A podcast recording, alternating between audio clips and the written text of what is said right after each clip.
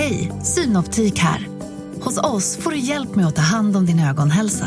Med vår synundersökning kan vi upptäcka både synförändringar och tecken på vanliga ögonsjukdomar. Boka tid på synoptik.se.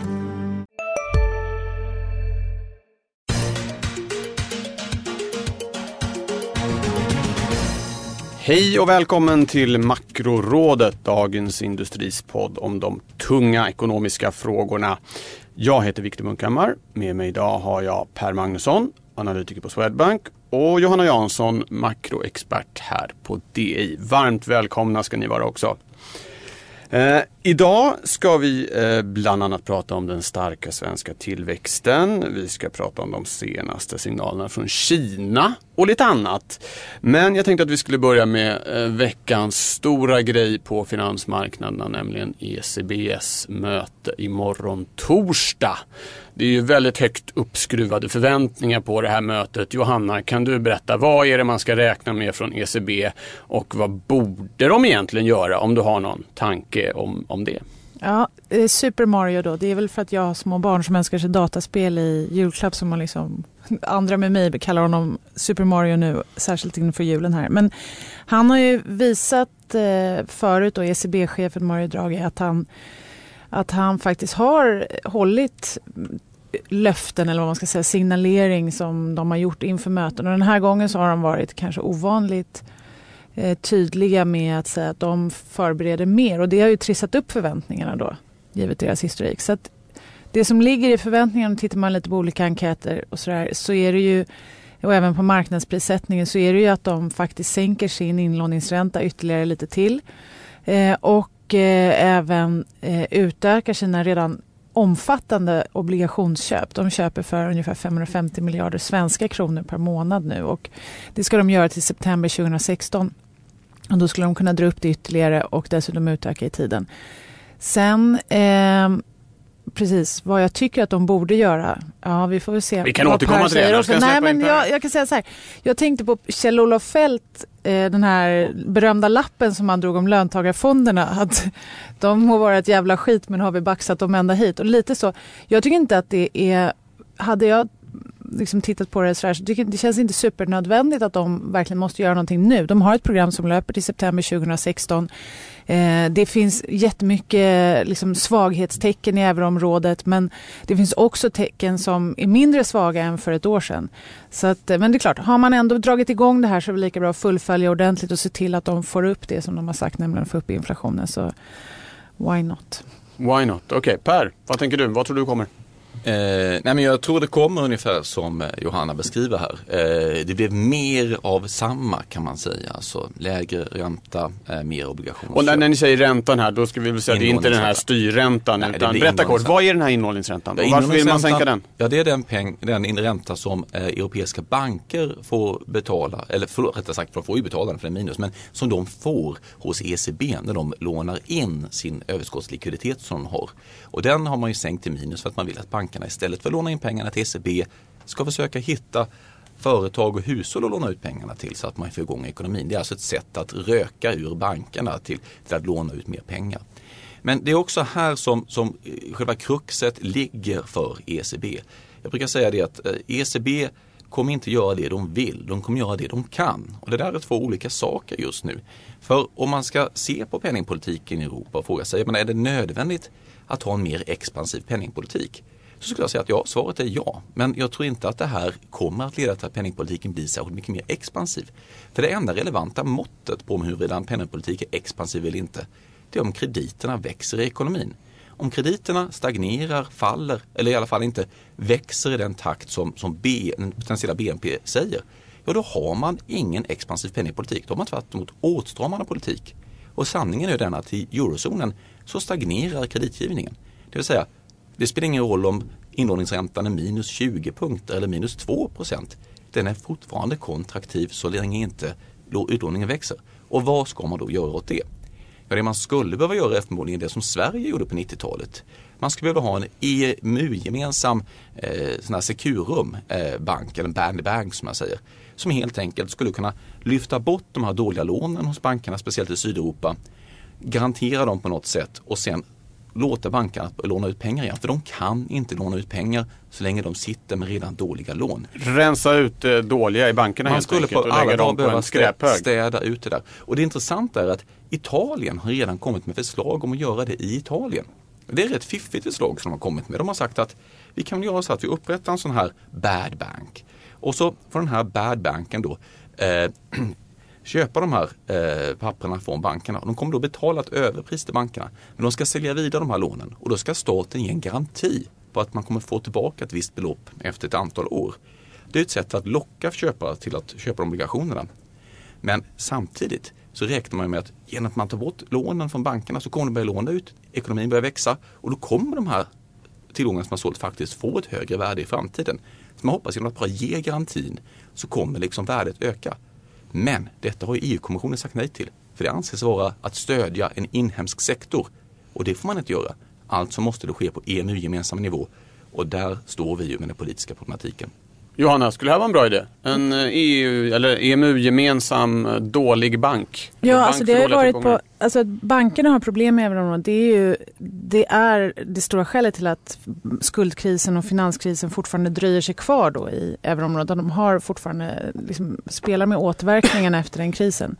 Sen så, och jag håller med, det vore bra. Och även de här första steg, trevande stegen som man har tagit i och med den här um, olika översynerna som, eh, som man gör och att man börjar närma sig någonting som man pratar om som en bankunion. Det är klart att det är viktigt. Men samtidigt så håller jag ändå fast vid, om man tittar på det här som Per var inne på med kreditgivningen och annat. Det är ju sådana här deflationsindikatorer för euroområdet och där det är fortfarande inte bra, men det är i alla fall bättre än vad det var för ett år sedan. Och det är väl jag tycker att, eh, jag vet inte varför de har så bråttom nu, men jag kanske är för optimistisk om, om utsikterna för euroområdet. Jag håller med om att det är alltid bra att rensa ut det dåliga och, och göra strukturella reformer och så här. Så att, men, men jag kanske inte var lika orolig för just inflationen som Mario Draghi. Vi får se vad, vad ECB kommer med och ifall de eventuellt behöver återkomma med mer och då inte minst ifall det blir en EMU-gemensam bank för dåliga tillgångar, Bad Bank. Det är ju så att eh, Riksbanken kommer med ett räntebesked eh, om ungefär tio dagar och eh, där är ju läget lite märkligt kan man tycka. Vi fick ju en urstark BNP-siffra för Sverige för i, i måndag som visade att ekonomin växte med 3,9% i årstakt under tredje kvartalet. Eh, och samtidigt så tror många att Riksbanken kommer att Eh, liksom ECB komma med nya åtgärder vid det här mötet och då mycket beroende på att ECB då för en mjuk eh, politik. Eh, per, vad, det, det här spänningsfältet här mellan en jättestark tillväxt och att man ändå liksom sitter i knät på ECB. Vad tänker du om det? Jag tänker att eh, tillväxten, den, den var hög. Eh, det är bra. Eh, det finns fortfarande för mycket lediga resurser i den svenska ekonomin, även om det gick lite snabbare tack vare den här tillväxtsiffran. Eh, så den är, det, är bra men inte tillräckligt. Eh, därför är ECB-beskedet faktiskt viktigare. För kärnan i Riksbankens politik det är ju att få upp inflationen. Och då talar vi om att få upp den inhemska inflationen som kommer av att det är högre efterfrågan i Sverige. Och helt avgörande för att lyckas med det är att man får upp lönerna i Sverige. Och för att få upp lönerna i Sverige med den beslutsgång vi har så måste man ju faktiskt få upp lönerna i exportindustrin inte minst. För de är löneledande, lönesättande rättare sagt. Och hur ska man kunna övertyga exportindustrin om att de ska kunna höja löner? Jo, enbart genom att kostnaderna för att producera i Sverige blir billigare. Och det får man bara genom en svagare valuta. Alltså kommer man tillbaka med det här resonemanget till att valutan är avgörande för svenska inflationsutsikter. Och det är det här spelet med ECB blir verkligen intressant. För om ECB är jätteduvaktiga som det heter, att de sänker räntan, de gör alla de här grejerna och det leder till att den svenska kronan stärks mot euron ytterligare. Och då hamnar Riksbanken under ganska svår press om tio dagar. För om de skulle bestämma sig för att vi gör ingenting i sånt läge, då kommer ju marknaden att tolka det som jaha, marknaden är färdiga. Det spelar ingen roll att ECB är jätteduvaktiga. De har sagt nu är vi färdiga och det kan i sin tur leda till att kronan förstärks mycket mer än vad Riksbanken vill.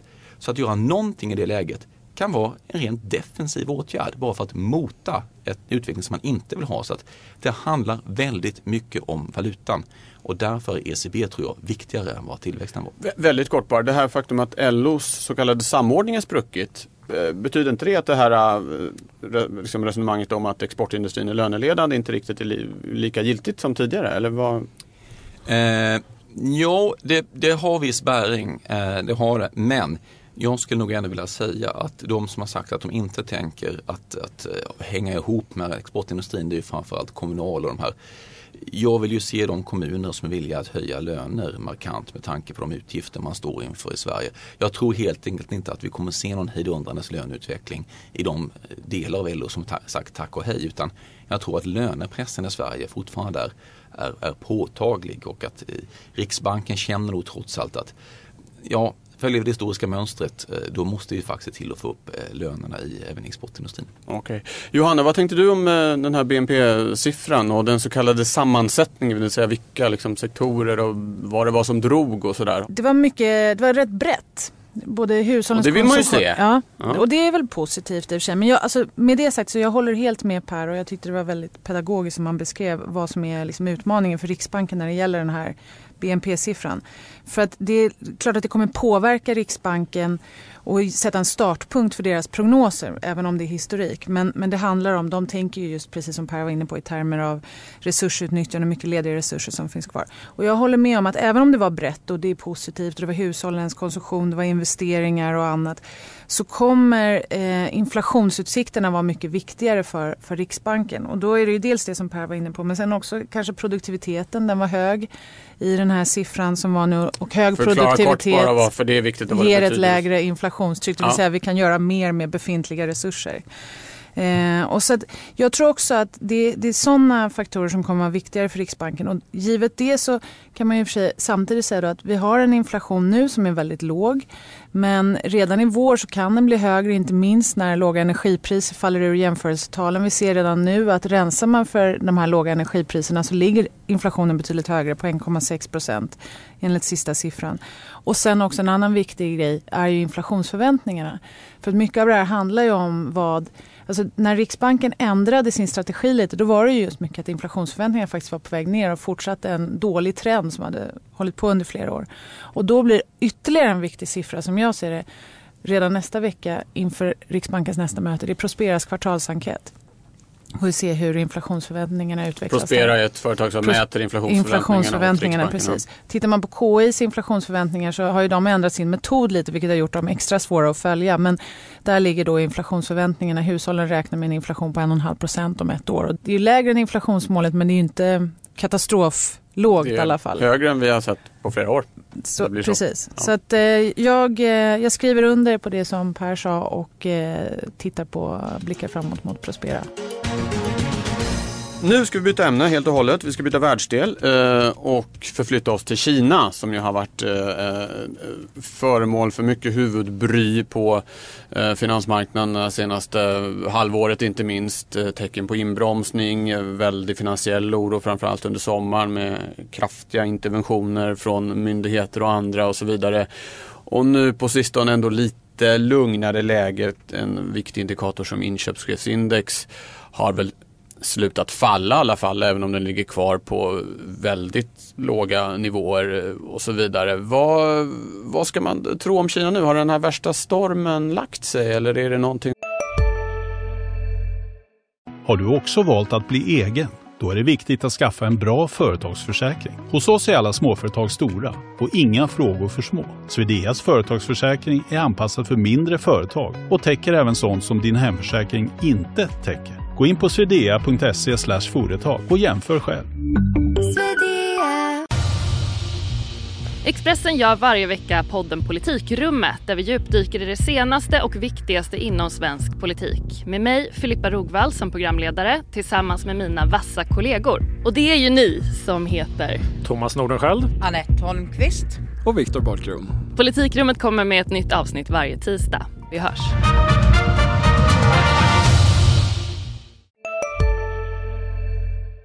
Som håller på och liksom bubblar under ytan där. Johanna, du kan väl börja med den här ganska svåra frågan.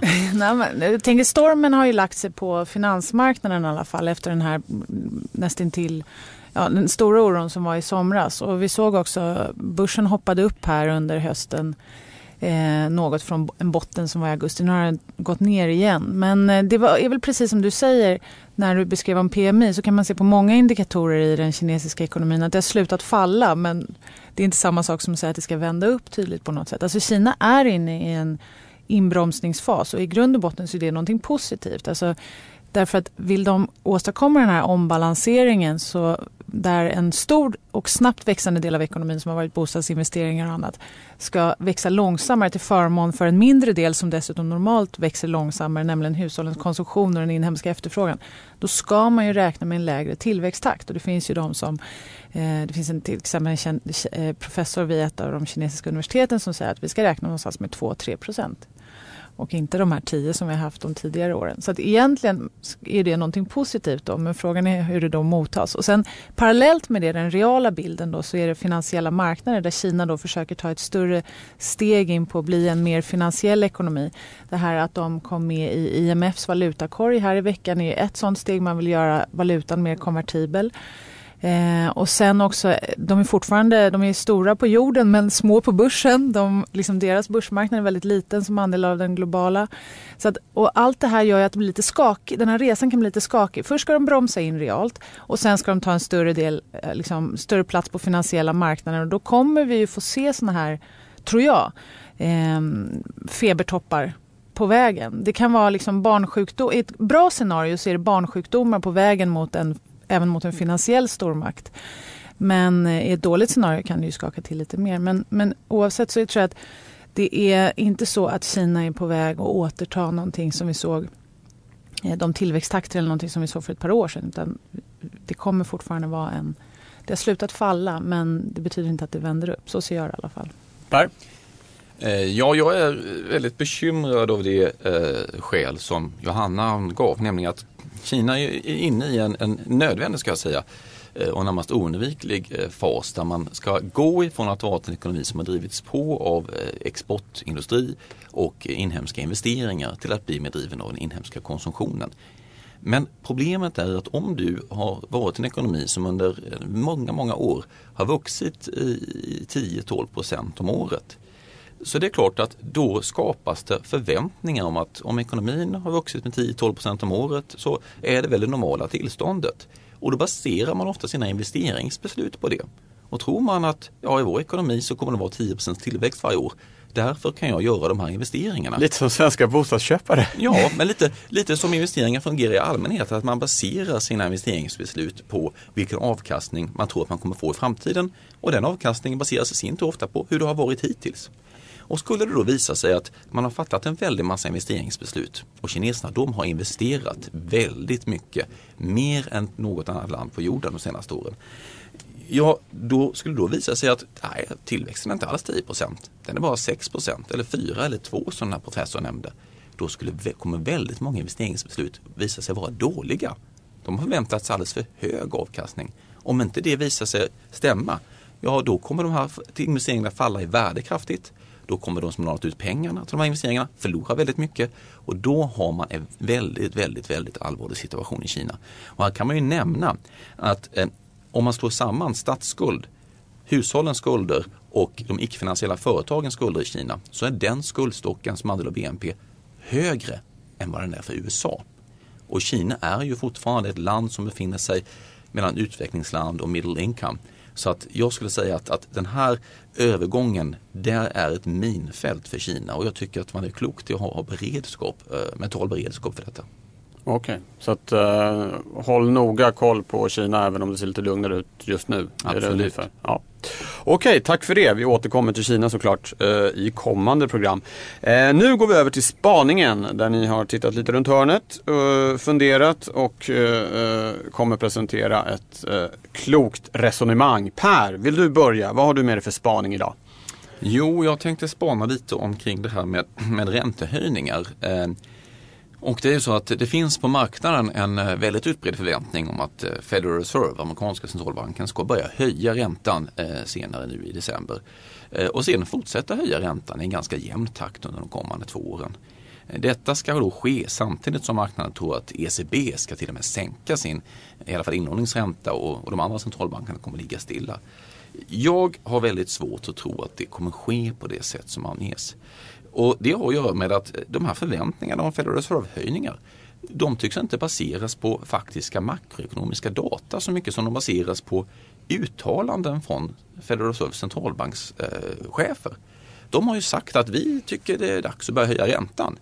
Men det verkar som att de vill höja räntan för höjningens egen skull så att säga. De vill ha ett manöverutrymme sägs det. Genom att höjer vi räntan nu, ja då har vi möjlighet att sänka räntan ifall det krisar framöver. Eh, men ser man på faktisk inflation, då är den jättelåg i USA, alldeles för låg för att man ska höja. Och lägre ser den ut kunna bli med tanke på att dollarn förstärks på det sätt den gör. Och dollarförstärkningen skapar ju en åtstramning i USA i form av lägre inflation, svårare konkurrens och skapar oro i emerging markets. Och ser vi dessutom på industrin utvecklas så fick vi senast igår amerikanska inköpschefsindex som nu är i recessionsläge. Det är den sämsta siffran sedan juni 2009 efter Lehmankraschens härjningar. Så att höja den här miljön, det är egentligen väldigt, väldigt konstigt. Så varför ska man göra det? Jag brukar säga att det här med att man ska höja för att få manöverutrymme, det är ungefär som att ta en patient i respirator och säga att nu stänger vi av respiratorn lite för att ifall han håller på att dö, ja då kan vi alltid sätta på den igen. Och det där är inget, tycker jag, vettigt resonemang. Så min slutsats är att eh, det blir väldigt avgörande vad som är de amerikanska arbetsmarknadsdata den här veckan. Men även om Fed höjer i december så kommer de inte komma särskilt långt. De sitter fast i lågränteträsket, även de. Okej, så det, även om det blir en höjning så kommer det dröja länge innan Ja, jag tror nästa det kommer kommer eller att det blir väldigt långsam takt? Jag kallar det för något så konstigt som en, i så fall blir det en duvaktig höjning. En duvaktig höjning, okej. Ja, tack. Johanna Kort, vad tänker du om det här resonemanget? Eh, jag tycker att det är, jag tror att det är helt rätt. Eh, man har pratat så mycket om hela förra, hela 2015 har ju karaktäriserats av den här divergensen mellan penningpolitiken i euroområdet och USA. Att USA ska börja höja medan eh, ECB då fortfarande, eller euroområdet fortfarande sänker räntan. Och jag tror precis som Per att something's gotta give. Liksom. Antingen så är det Fed som kommer få höja långsammare eller så är det ECB som inte gör lika mycket som man tror. Det, är, det må se väldigt annorlunda ut i de här två ekonomierna nu men vi lever i en global värld. Det ena smittar, liksom den ena regionen får, eh, smittar av sig på den andra. Eh, om det går tillräckligt bra för att USA ska kunna fortsätta höja då kommer det också se bättre ut i euroområdet. Och så ser det inte riktigt ut nu så jag håller med Per. Jag tror att det kommer gå väldigt långsamt. Sen så tyvärr kanske det är så då att Fed har målat in sig i det här eh, metaforiska hörnet nu så att de faktiskt måste göra någonting för att inte dra ut på den här väntan längre. Men då ska de ta det väldigt lugnt därefter. Eh, för att undvika just precis de effekterna som Per pratar om. Starkare dollar och eh, stramare finansiella förhållanden då genom Ja. det. Okej. Tack. Eh, vad har du med dig för spaning? Ja, min spaning eh, handlar eh, om lite om politik och eh, det brukar vi alltid få höra här som skriver om makro att eh, makropolitik, ska det verkligen ha någon betydelse för börsen? Och det har det ju inte alltid. Det gäller liksom att det kommer från något annat håll då. Eh, till exempel om det är ökade politiska, geopolitiska risker så historiskt har det alltid varit genom stigande oljepriser som det har fått effekt. Irakkriget till exempel, oljepriset stack ordentligt eller om det har varit andra. Eh, 11 september, samma sak. Det var ju en politisk händelse eller geopolitisk händelse som då fick stora börseffekter men det var ju genom liksom, transmissionsmekanismen ska gå genom någon typ av finansiell prissättning. Och Trots att då vi har sett en väldig eskalering av politiska risker det senaste året så har det inte, än så länge inte fått särskilt stor effekt på börsen. När vi såg VIX-index tickade upp lite här. VIX-index, kort, vad är det? VIX-index är ett, egentligen säger det någonting om det är volatiliteten på S&P 500, alltså den amerikanska börsen. Och eh, man brukar säga att högt VIX-index det talar för en högre volatilitet och också en ökad oro. Då. Större nervositet när VIX-index Större är högt. när. VIX-index är högt. Tack. Just nu ligger det på 17. Det är lite högre än vanligt, inte superhögt men över 20 brukar ändå vara karaktäriseras som lite mer oroligt. Okej. Eh, men som sagt, min spaning blir då att eh, nästa år så kan det här ändras. Alltså en stor anledning till att de här politiska riskerna inte har spritt sig så mycket har ju varit just det som vi har varit inne på. Centralbankerna som kommit där och gjutit olja på vågorna. Och om, nu har Fed slutat köpa obligationer. ECB ska förvisso fortsätta men det är svårt att se att de ska matcha det som Fed har gjort tidigare. Eh, då ska de liksom upp i 100 miljarder euro eh, per månad snarare än 60 som de har nu och det är ganska stort. Plus att de ska dessutom fortsätta ytterligare ett år till 2017 och så mycket kommer de nog inte ta i. Eh, så att, eh, och det finns mycket att oroa sig för. Vi har den ökade osäkerheten i Mellanöstern, det är en faktor. Eh, vi har val i USA nästa år, samma sak där. Man, politikerna kommer behöva ägna sig åt det. Eh, och vem ska ta över? Och det, ja, precis, vem ska ens bli eh, Eh, republikanernas kandidat. I, I Storbritannien har vi Brexit och hela det. Och sen så har vi också val i Tyskland och Frankrike 2017 och Merkel som då har varit en stabil faktor, Angela Merkel, Tysklands förbundskansler, har varit en stabil faktor för Europa här i flyktingkrisen. Men hon har tappat, förtroendet för henne har sjunkit tillbaka. Och eh, frågan är hur säkert hon sitter inför det här valet då, som kommer näst, nästa år.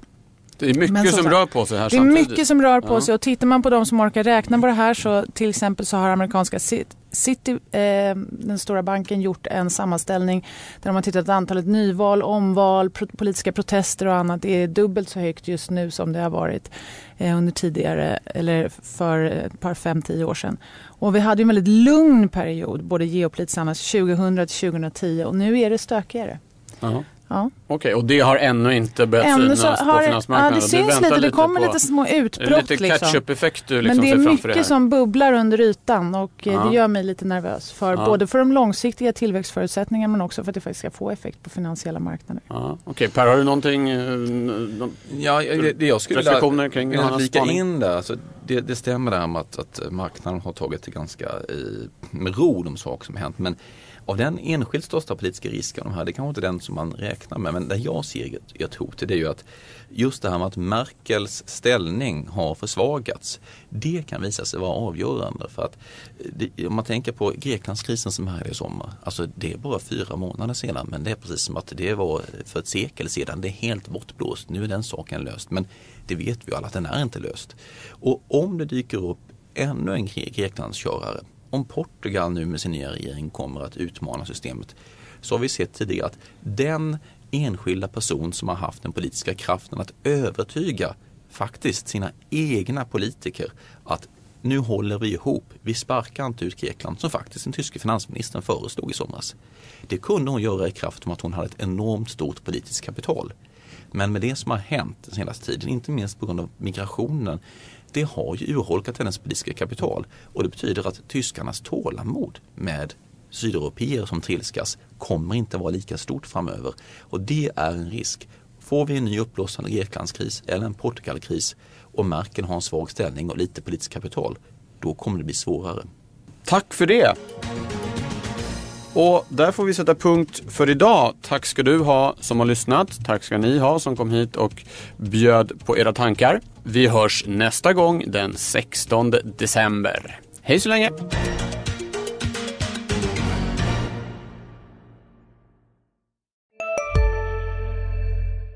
Njut av Max Selection El Maco med Premium Beef. Vår saftiga och lyxiga burgare av 100% svenskt nötkött och 100% fantastisk smak. För ett ännu godare McDonalds. Hej, Susanne Axel här. När du gör som jag och listar dig på en av Krys vårdcentraler får du en fast läkarkontakt som kan din sjukdomshistoria. Du får träffa erfarna specialister, tillgång till lättakuten och så kan du chatta med vårdpersonalen. Så gör ditt viktigaste val idag, lista dig hos Kry.